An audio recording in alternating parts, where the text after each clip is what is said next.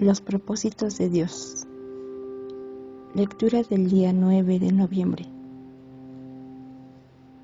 Pero Sara se dio cuenta de que el hijo que Agar la egipcia le había dado a Abraham se burlaba de su hijo Isaac.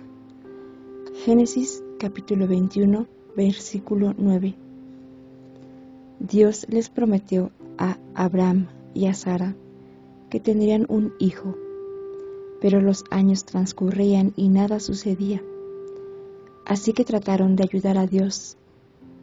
Sara hizo que Abraham durmiera con una de sus siervas, y ellos tuvieron un bebé cuyo nombre fue Ismael.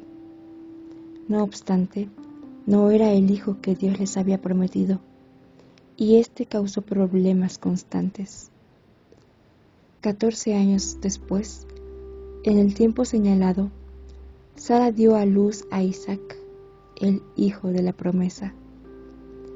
Así como sucedió con Sara, habrá momentos en su vida cuando será tentado a forzar las cosas para que sucedan. Si usted deja ir a Ismael, Isaac aparecerá. Aquello que Dios le prometió está en su futuro. El tiempo ya ha sido establecido. Sea paciente y confíe en que Dios cumplirá sus propósitos.